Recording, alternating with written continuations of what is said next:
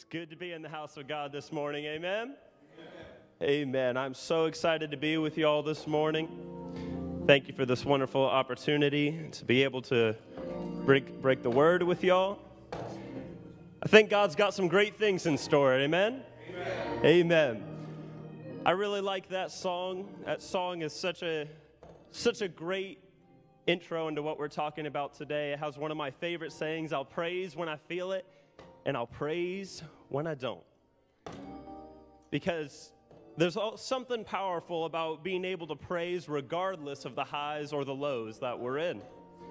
I remember a story that my pastor back at home told us once of how he was sitting in a worship service uh, with one of his best friends, and there was a lot of worship going on, and they, they didn't really feel the Spirit of God moving in that, in that service at that point in time. But my pastor was still, was still jumping around, praising, giving it everything he got. And my friend, or my pastor's best friend, looked at him and said, Well, Dave, I, am going to be honest, I, I don't really feel anything right now. And our pastor turned back to him and said, Frank, neither do I. Well, then why are you praising like that? Well, because I still believe it. So there's something about whenever, regardless of the highs or the lows that we're in, there's something about just getting into the presence of God. Something about, because the thing is, we won't always feel it, but because the spirit lusts against the flesh and the flesh against the spirit. And these things are contrary one to the other, so that you cannot do the things that you would. But whenever we go against whatever we feel, I, our heart may not always be in it, but the heart is desperately wicked and deceitful above all things. So there's a power, even whenever we don't feel it, but we still believe it. I'm going to praise the Lord regardless of my circumstance. If you'll go with me to the word, we're going to read out of Romans chapter 8. And if you want to get ahead, we'll also go to Romans 13. But Romans chapter 8, 12, uh, verses 12 and 13, it says, Therefore, brethren, we are debtors, not to the flesh, to live after the flesh. For if you live after the flesh, you shall die. But if you through the Spirit do mortify the deeds of the body, you shall live. Romans 13, 14 says, But put you on the Lord Jesus Christ, and make not provision for the flesh to fulfill the lusts thereof. We know that the desires of the flesh lead to sin, and sin leads to death. But I want to talk to you this morning for just a little bit about God desires life, overcoming the flesh. If you'll go with me to prayer, Lord, we give you all the glory, the honor, and the praise. I pray that you would work in this service this morning. I pray that you would work on me. Anoint me, Lord, to speak your words and nothing else. Anoint us to receive this word with all humbleness and soft heartedness. We give you all the glory, honor, and praise. Have your will in this service. In Jesus' name, amen. You may be seated. There's nothing like being able to get into the presence of God. There's nothing like being able to walk after Jesus, to follow him, and to really realize that, you know what, hey, I've made progress from where I was a year ago. If we, we really love to make progress in, uh, through the process and the things that we're doing. Whether it be in working out, there's just something satisfying about a, a year down the line, you can look back and say, man, I'm able to do so much more than I was beforehand, and I didn't even realize I was making this much progress. There's something, something special about being able to look back at and say, man, I've really made progress. Following Jesus means acting in accordance with what he taught. It's not just believing in him, but we're growing after him. We are, sometimes we spend, we can spend a lot of time struggling with the same sin over and over, going back to the same thing over and over. You, you ever realize there are some things that just seem particularly hard to let go of? It seems like we just go back to the same things over and over. Sometimes we spend so much time asking God for deliverance from sin, but then going right back to it. We earnestly pray, but then beyond that, we don't do anything to combat the desire to sin. In walking after Jesus, we, ha- we are to pray and also put it into practice. We're called to grow in our walk with God. One person made the analogy to me once of the, of the hermit crab. The hermit crab, it, uh, as, it, as it grows up, the first thing it's going to do is it's going to find a, a little space, a little shell that it can grow into. And as it starts to grow into the shell, it eventually is going to find that the shell that it's growing into is becoming a little bit too small. It can't quite fit into that shell anymore. Some point, that crab is going to have to make the decision to leave the shell and find a new place of growth. So it will have to go and it's going to go find another shell. And the thing is, if the crab does not become bold enough to leave that place where it was comfortable all of its life up until that point, then it will die as it grows, the, the, the shell that's constricting it, it, it, its growth is going to conflict with what it's comfortable with. And so, as a result, that crab will be crushed by its own shell. So, the crab must leave in, or- in order to grow. It must make the decision to go out beyond what it's comfortable with and find a new shell so that way it can grow. This is a pattern that we see all across nature that if you are not growing, then you're dying. So there's a there, we are called to walk after Jesus. We're also called to grow in the Spirit.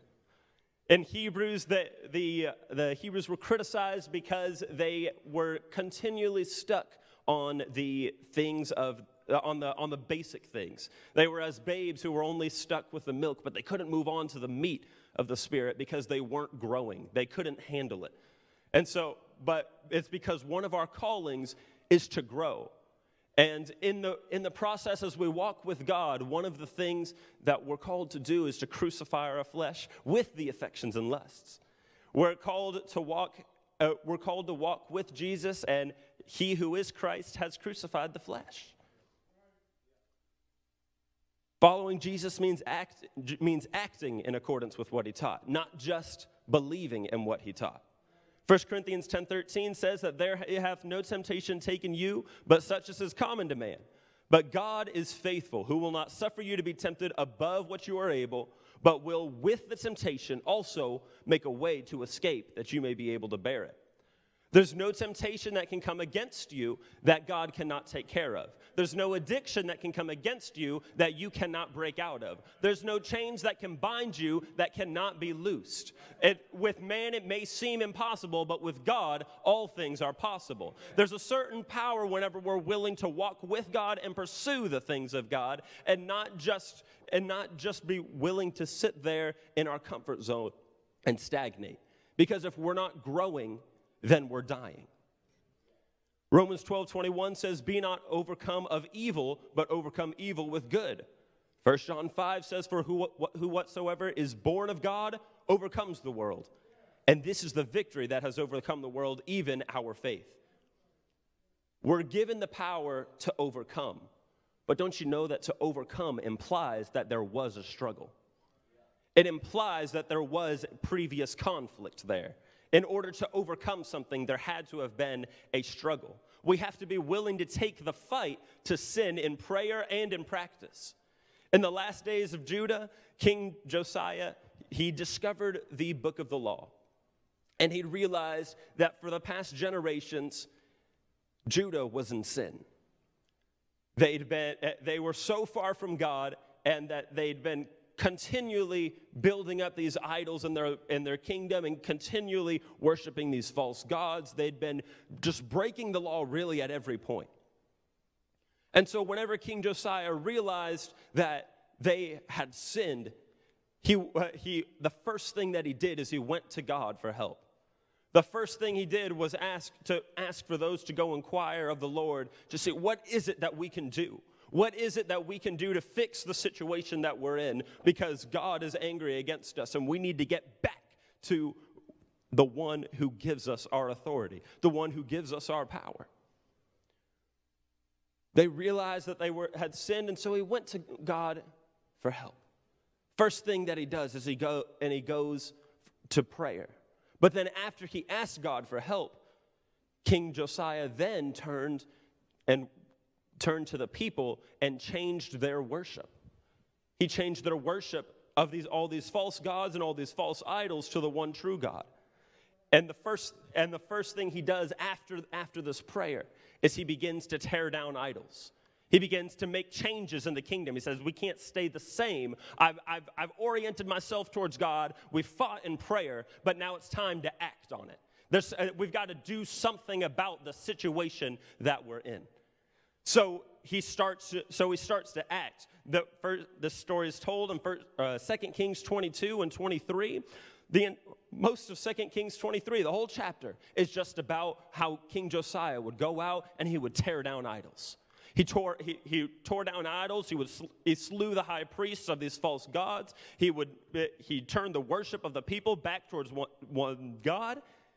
He commanded one of the biggest Passovers in the history of Israel or Judah, it all to honor God all to show God that you know that we're, we're we've repented of our sin, we're sorry, and we're making a decision to change. We're deciding that we're going to take a step forward.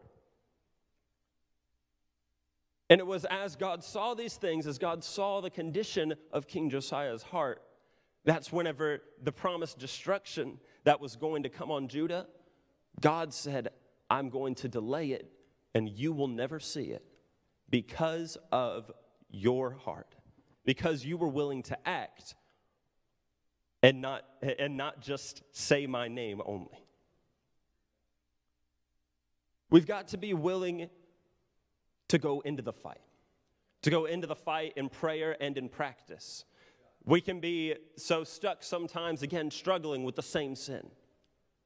But what do we do after the prayer's over? We might find it easy after the prayer, okay, I feel, uh, we, we feel good now, and I'm, I'm able to kind of walk a little bit. I'm able to do, I'm, I'm able to walk, and, and, and not, that sin's not really much of a temptation to me right now. But what happens after, after you get a little bit away from prayer? Then we got to go right back to prayer for the same thing over and over. But King Josiah was of the mindset that we've got, we, have got to tear down some idols.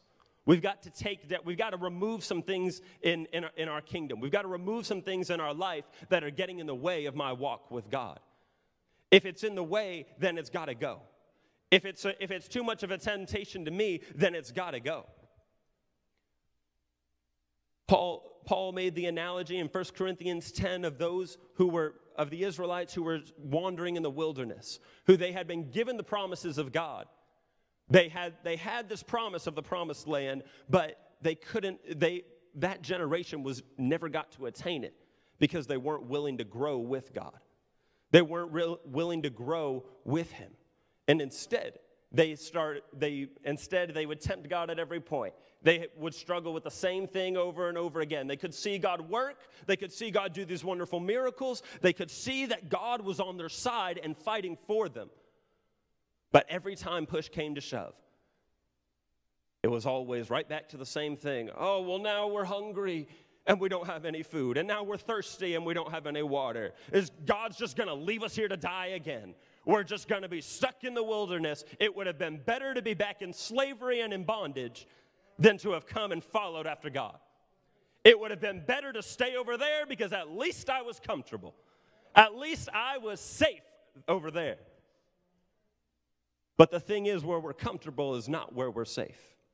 If we're not growing, then we're dying. If we're not growing, then all that's leading us to is a final death.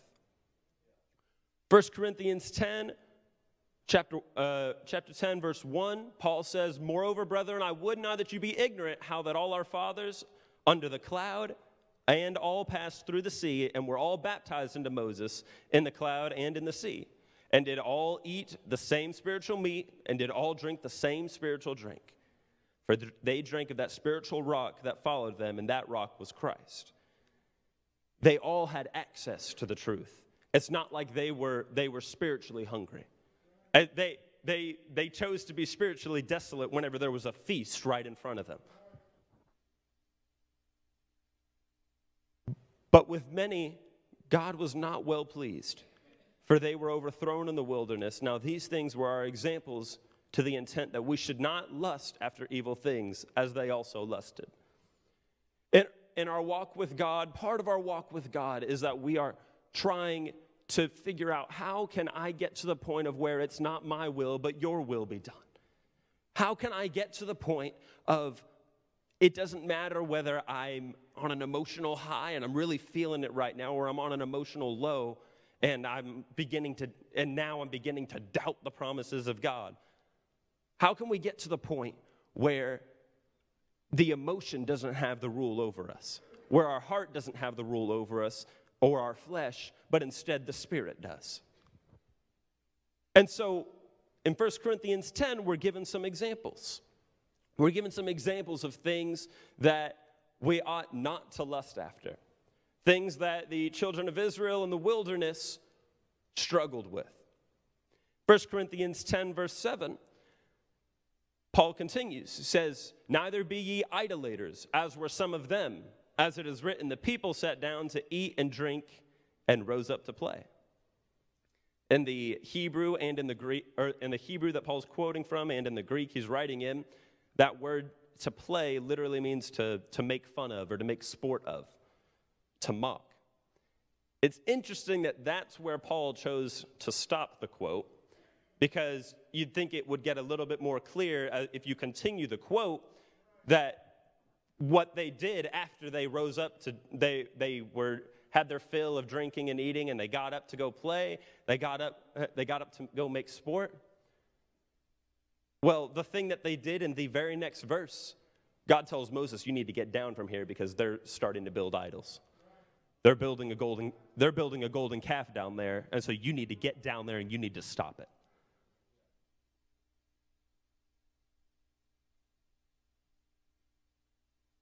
Throughout Second Kings, King Josiah tore down idols and he destroyed graven images. He slew the priests of false gods within the kingdom. Are we willing to tear down things in our lives that have become idols? Idols can be anything from something very small to something very great. The small idols will steal our time.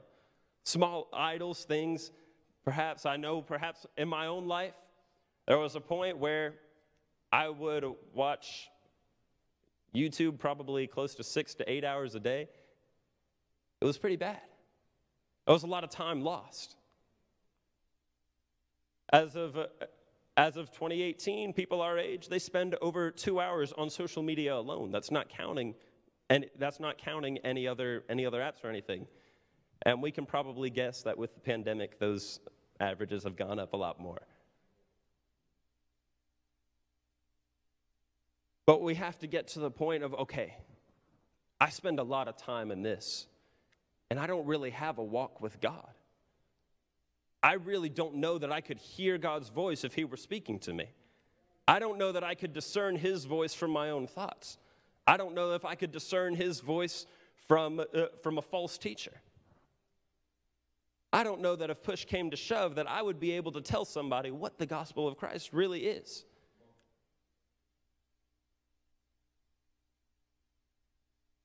But I, here I am spending all this time doing these other things, these small little pleasures that just they provide instant gratification, right? TikTok's a big one, right? Instagram Reels, guilty. They steal they steal a bunch of time, right? You can sit down just to look at uh, just to look at one reel or one meme, and then suddenly you can look back and it, look back and realize, oh, I lost too much time there. If it starts to get in the way of your walk with God, then maybe it's time to remove the idols. Maybe it's time to delete the app. Maybe it's time to cut off the, a relationship with that person if it's starting to get in the way of your walk with God. Because these small idols, they'll steal your time. These small idols, it'll look like I, have got this grand ambition, this grand goal of getting into my, of getting into the suddenlies of experiencing this great walk with God, this relationship with God. It is one of my goals. But you only ever reach those big goals by the small things that you do throughout the day. Paul said it's a daily struggle. I die daily. I crucify the flesh daily. It's, it, we're, we're in a fight where the flesh is constantly fighting against us. The, our flesh is constantly warring with the spirit. And if we continue to appease the things of the flesh, we will never get into the things of the spirit. We can't serve two masters. We'll either start to love one and hate the other, or love the one and hate the other. But we've got to get to the point of, okay, you know what? My right hand offends me, I've got to cut it off. Jesus said it's better to enter into heaven maimed than hell whole. We've got to be willing to remove those things. If my, my, my, my eye offends me, I'm going to pluck it out. It, I, these things can't be allowed to get in the way of my relationship with God. At the end of the day, those things will only lead to death if we're not willing to if we're not willing to take the practical step. We pray about it. We pray that, oh, God, deliver me from this. Well, and then we have to take action on it. When God gave the promise, uh, gave the promise to Israel of the promised land, they, had, they went out and they began to fight. They began to struggle. They began, it was, but God promised that they would overcome if they were willing to fight, if they were willing to stand on the promise of God. The promise is not that you will be instantly delivered of all your diseases and afflictions. The promise is not that you're going to have instant gratification and, man, oh, wow, that was easy. This is a cakewalk. The promise was that if you'll fight, you'll overcome. The promise was that if you'll continue to get into a relationship with God, you're going to overcome. There's victory after the struggle. You overcome after the struggle. But we've got to get to the point where we're willing to walk with God. We're willing to say it doesn't matter what's going on on the right hand or the left hand. It doesn't matter. I'm going to continue to follow after the will of God. I'm going to continue to follow what God is trying to set in place for me. And if these other things get in the way, I've got to distance myself from them. I've got to put it out of my sight. It can't be allowed to get in the way of my relationship with God. God has life. But these things, even though it's great in the moment, it only leads to death. And we can even see this principle in the basic things of life, whether it's in, whether it's in things like working out or trying to build up your finances or in going to school. Things don't just instantly click into place like that. It's a, day, it's a, it's a, it's a daily thing. If you're working out, you've got to be consistent. You can't just, you can't just go to the gym once a, once a month, maybe zero if you, if you don't really feel like it that day, and expect results. You've got to be in there consistently. You've got to be working at it. You've got to be, you, you've got, you'll, you'll see that you're progressing whenever you get consistent whenever you start putting into practice not just the goal on a piece of paper but you start put you start putting some some standards in place. We start putting some things in place that say okay i'm not going there because my because over here is where my focus is at. So if i put a wall up here i'll know that i can't go that way and i'm just going to keep walking towards god but we've got to be willing to put some, put some boundaries in place. Not everyone might have the same boundaries because we'll all struggle with different things, but we ought to be willing to put boundaries in place. We ought to be willing to put boundaries in place that are going to protect me in my walk with God. Because there's nothing more important than if I can connect with my Maker. And there's nothing more important than if I could connect with my Creator. But if there's something getting in the, in the way, idols have got to go. Idols will only get in the way. Those small idols will steal our time. The big idols will do more and they'll steal our passion. Dreams and plans will get in the way. Sometimes, if we'll let them, they'll steal our passion. And instead of God being our top pursuit, he becomes a high pursuit. But also, I have this as well. And what happens if they conflict? Oh, well, God probably didn't say that. I, why, I mean, why would he have me give this up? I, I don't need to give it up. I'll show you how smart I am. A few years ago, for, well, for much of my life, there was a, there was a point where I had this dream of starting a, a big entertainment company. I was a, I was a big fan of uh, watching, a big fan of Marvel and DC and all those things. I really wanted to start my own entertainment company. And I really, I, I love writing, uh, writing those stories. And at one point at an altar call, I started to feel I started to feel the call to give that up. And so my first response was, "Oh, that's not God." Because why would God have me give that up? That doesn't make any sense. I could do so much good in that realm. We could get a lot of really good messages and really good morals and media and and you know there's a there's a whole lot of change that I could make there if I would if I would go down that path. So I, why would God want me to give that up? And that's when conviction hit that if it was God calling, why was there so much argument? Why was there so much struggle to give it up? Because the passion for the things of God had started to be, had started to be mitigated. They started to be lessened because the passion of, of other things, of other pursuits, started to kind of get in the way. It wasn't really, it was, I'm really excited to be able to do this, and then, oh, God's, God's in the picture, kind of somewhere over there in my vision of the future. He's, he's there, but he's not like the center stage, you know. It's like that. It's like that house. It's that. It's the. It's the car in the front in the uh, in the driveway.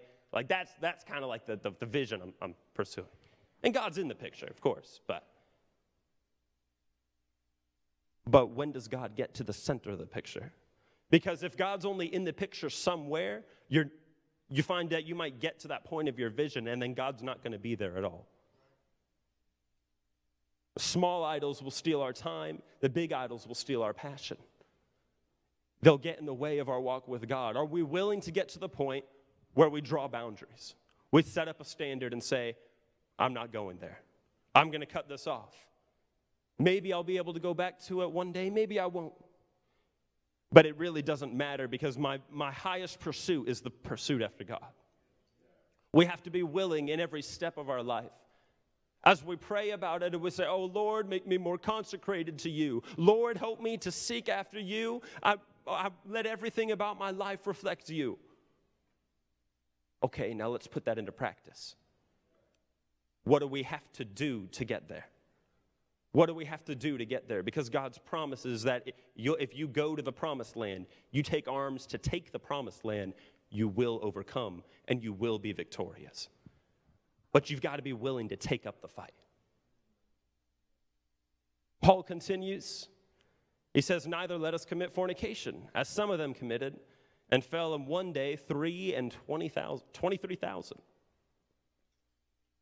Paul, earlier in the same letter, 1 Corinthians 6 18 through 20, says, Flee fornication.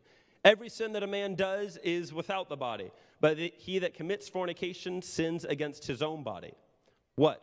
Know you not that your body is the temple of the Holy Ghost which is in you, which you have of God, and you are not your own? For you are bought with a price. Therefore, glorify God in your body and in your spirit, which are God's.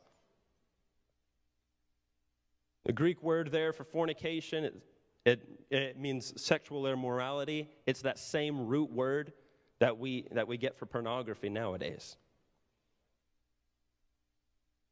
If you find yourself tempted, flee, flee from it.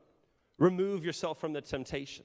If it gets to the point where your phone is a your phone is a temptation at night, then maybe I've got to set parental controls so I can't do anything on my phone at night. If it gets to the point where we're so stuck in sin, there's, there's something about something about fornication that will destroy your walk with God more than anything else. There's just something, something about it. Proverbs 27 17, though, says, Iron sharpens iron, so a man sharpens the, the countenance of his friend. There's a power in having accountability and having godly counsel and having someone that you can walk with in, in every aspect of your life. In examining our relationships, we ought to look and see what kind of conversations am I comfortable having with, the, with this person. Is this person helping me to grow in my walk with God? Would I be comfortable telling them, hey, I'm struggling with this. Can you pray for me? If not, then we need to re-examine the relationship and maybe something's got to change. But we ought to get we ought to have godly counsel in our lives, whether it's in our friends or in our siblings or in our parents or in our godly leadership. We ought to have godly counsel that is not just there on the stage. That is not just that, that is not just preaching out into the wind. But we ought to have godly counsel in the, in, in the innermost of our lives, someone who's close to us, someone who we know is going to walk with us, someone who's there and going to, is going to be praying for me specifically, who's going to, who knows what my struggle is and is helping me to walk with it. And Acts chapter 12, we see the story of two people who were taken to prison. James was taken he was, whenever he was found out by Herod, Herod immediately had him executed. Had him executed uh, to, to try to please, uh, try to please his, his, those political people he was trying to please. James was found out by Herod and he was executed. But then in the same chapter, Peter is also found out, and Peter is also captured. And Peter instead has angels that lead him out of the prison. And he ends up being delivered from what would have been his execution, what would have been his death. And what is the only difference that the Bible says between those two stories? The only difference is that when in between Peter's captivity and his deliverance, it said there was a church that found out and prayed that the church made prayer and intercession for Peter. And as they prayed, that was the difference. That was the difference maker, and whether they found themselves executed by Herod or they found themselves walking out in victory. So don't say that there's no, that there's no real benefit to having godly friends that there's no benefit to having those who won't provoke me to do good things, who won't pray for me, who won't be in my corner. Because at the end of the day, you're not going to win this fight by yourself. At the end of the day, you're not going to be able to walk, uh, walk this walk by yourself. Because if you fall, who's going to be there to pick you up? You've got to have somebody that's, wi- that's willing to walk with you. You got to have someone in your corner who's praying for you. You got to, there's got to be somebody who you're, you're willing to be comfortable with and say, hey, can you pray for me? Hey, I need prayer right now. I'm struggling with this. Walk with me. Help me. What, you got a word for me? What is it? There's, there's something about having godly counsel in your corner that provides a covering over you that will help you to overcome even whenever, the, even whenever your own flesh seems to go, come against you. Might be that there's a reason that the writer of Hebrews said, Do not forsake the assembling of yourselves together. It might be that there's a reason that over and over and over, the emphasis is made on the church, the body, that emphasis is made even throughout Proverbs and throughout Psalms. You got to have godly counsel. Wise counsel will lead you to life. There ought to be someone that we can, the, someone that comes to mind that we can, we can, we can shoot a text to and say, hey, can we talk about something? And then actually talk about it and actually pray about it. There are certain things that we just can't be willing to let get in the way of our walk with God. And there are so many things that we'll be able to avoid, so many struggles that we can overcome so much easier whenever we've got somebody in our corner fighting with us. You fight, if, you, if you fight against an army and you fight by yourself, I can't imagine you're going to have a lot of success. But whenever you've got whenever you've got soldiers who are lined up next to you and they've all got the same goal, and you're and you've all determined that you're going to fight together. We can see it, we even see this principle even in, even in the world. Hundred, hundreds of years ago, there, there was a force of only 300, 300 Spartans or so who were defending a pass. And they were up against a force of anywhere in between 125 to 250,000. You tell me the odds aren't good. But because of the, because of the fight that those 300 put up in that one battle, the entire war, the, the entire scales of the war were tipped in favor of their side because they were willing to fight together. There's a power in accountability and wise counsel. And we ought to be able to examine ourselves and say, what do I provoke my friends to do? What kind of relationship do I have with my friends? Whenever, they, whenever, whenever we hang out, we have fun, and that's good. And at the end of the day, though, are they going to feel convicted if they do something in front of me that we know doesn't please God? Or am I going to go along with it? Am I going to try to help them and correct them to life? Or am I just going to kind of laugh my way to death? What kind of influence do you wield? What do people take away from interacting with you? Paul continues 1 Corinthians 10 9, neither let us tempt Christ, as some of them also t- uh, tempted and were destroyed of serpents. Tempting, uh, tempting Christ can also be a lust of the flesh. Paul talked in Romans 7 how the nature of the flesh is to serve the law of sin.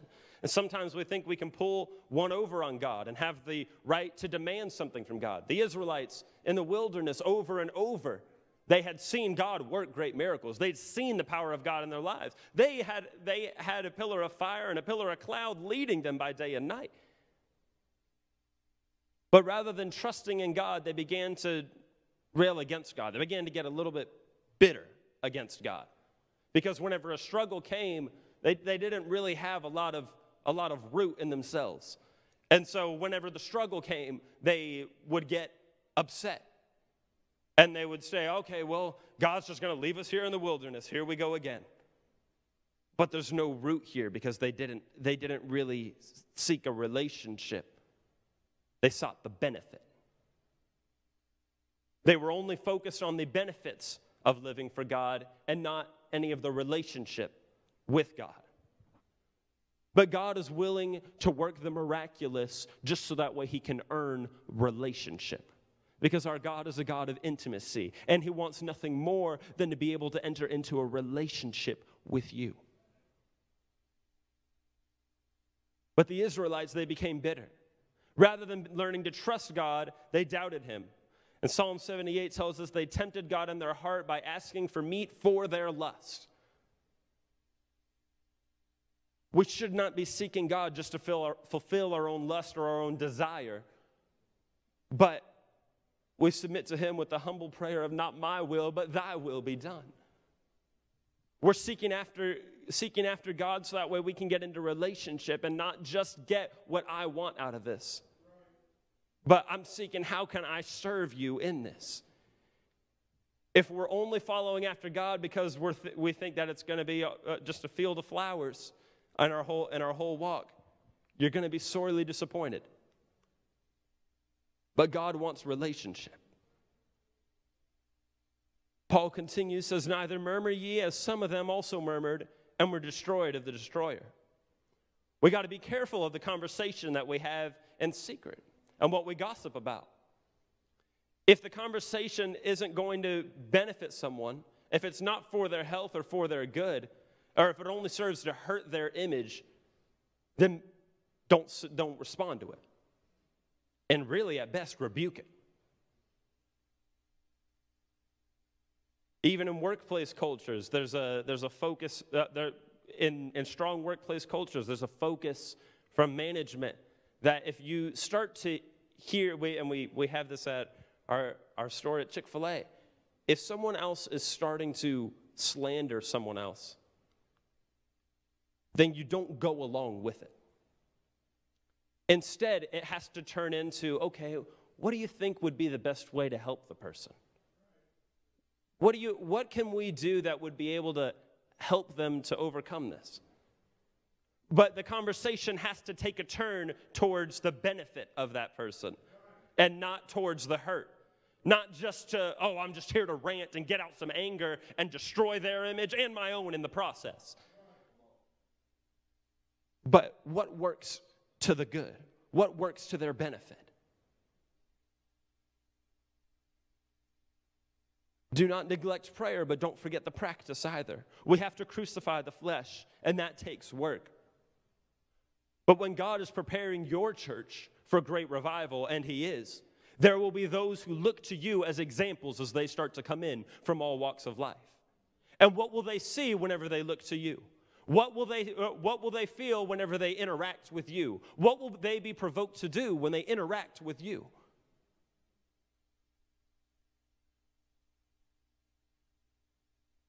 James, uh, James tells us in the first chapter, but be ye doers of the word and not hearers only, deceiving your own selves. And he goes on to give the example if any man among you seems to be righteous and bridles not his tongue, or doesn't control his tongue, but, de- he, but deceives his own heart, this man's religion is vain. We have to, we have to control what we say. And the principle that we see all throughout James is that whenever we have faith, whenever we pray, there's an action that has to follow. You can stand with me, I'm closing. There was an action that had to follow. And if he did not follow his action, he deceived his own heart. He lied to himself. I don't want to get to the point where I'm just kind of in this thing for the social connection and I'm just just living just living in church, but I'm not really a part of the church. I'm living near God, but I'm not talking with God. I never want to get to that point where I'm lying to myself. If I believe it, then I'm going to do it. If I believe it, then I'm going to act on it. If I believe it, then I'm going to, there, there's got to be some sort of evidence of my belief. James said, I'll show you the evidence of my, of my faith by my works, by what I do. If I believe it, I'm going to seek how I can apply it. If I believe it, then I'm going to seek how I can do it. C.S. Lewis made one, one quote about how one does not know the force of the wind until he tries to walk against it. One doesn't know the strength of the German army until he tries to fight it. And in the same way, you do not know the evil within or the strength of it until you have tried to resist it.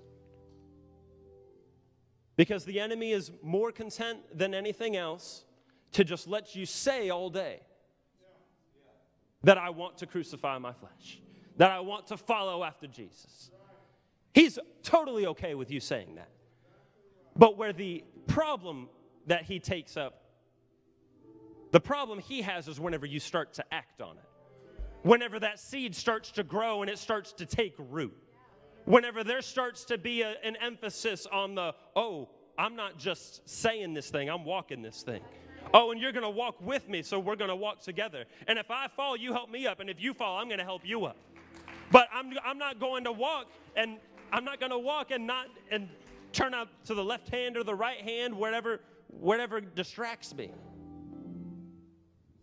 But I'm going to I'm going to get intentional about the doing. If you'll join me here at the front, we ought to be in prayer. And we ought to start at a point of prayer.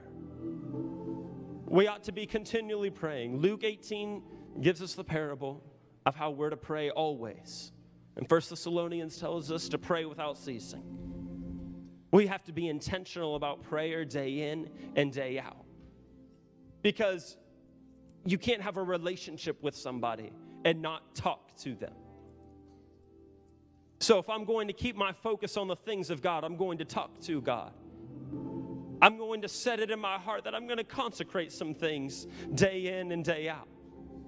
I'm going to have to die daily, but at the end of the day, as my flesh dies, we get to life.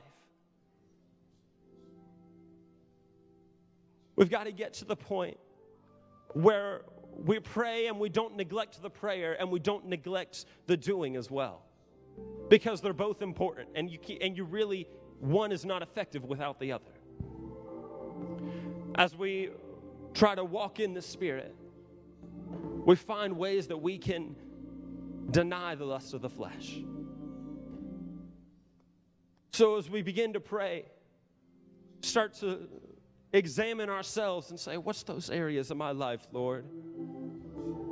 What are those areas of my life that start to, to get in the way, that get in the way of my walk with you?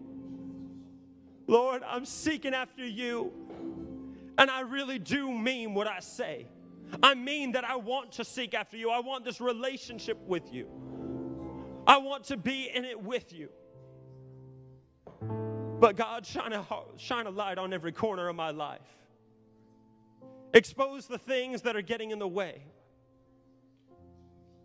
Lord, help me to make room in my heart so that way I'm not just seeing you on a stage, but I'm seeing you whenever I walk out this building that I'm seeing you in my own personal walk with God, that I don't just get into your presence whenever I feel an altar call, but I get into your presence whenever I go home. Whenever I walk out and there's and temptation starts to come, I realize it's not even much of a struggle anymore, but because I've begun to walk with you. As I walk with you, I realize that there's power to overcome. As I walk with you, I realize that Jesus, there's nothing better than, be able, than being able to say that I am a friend of God.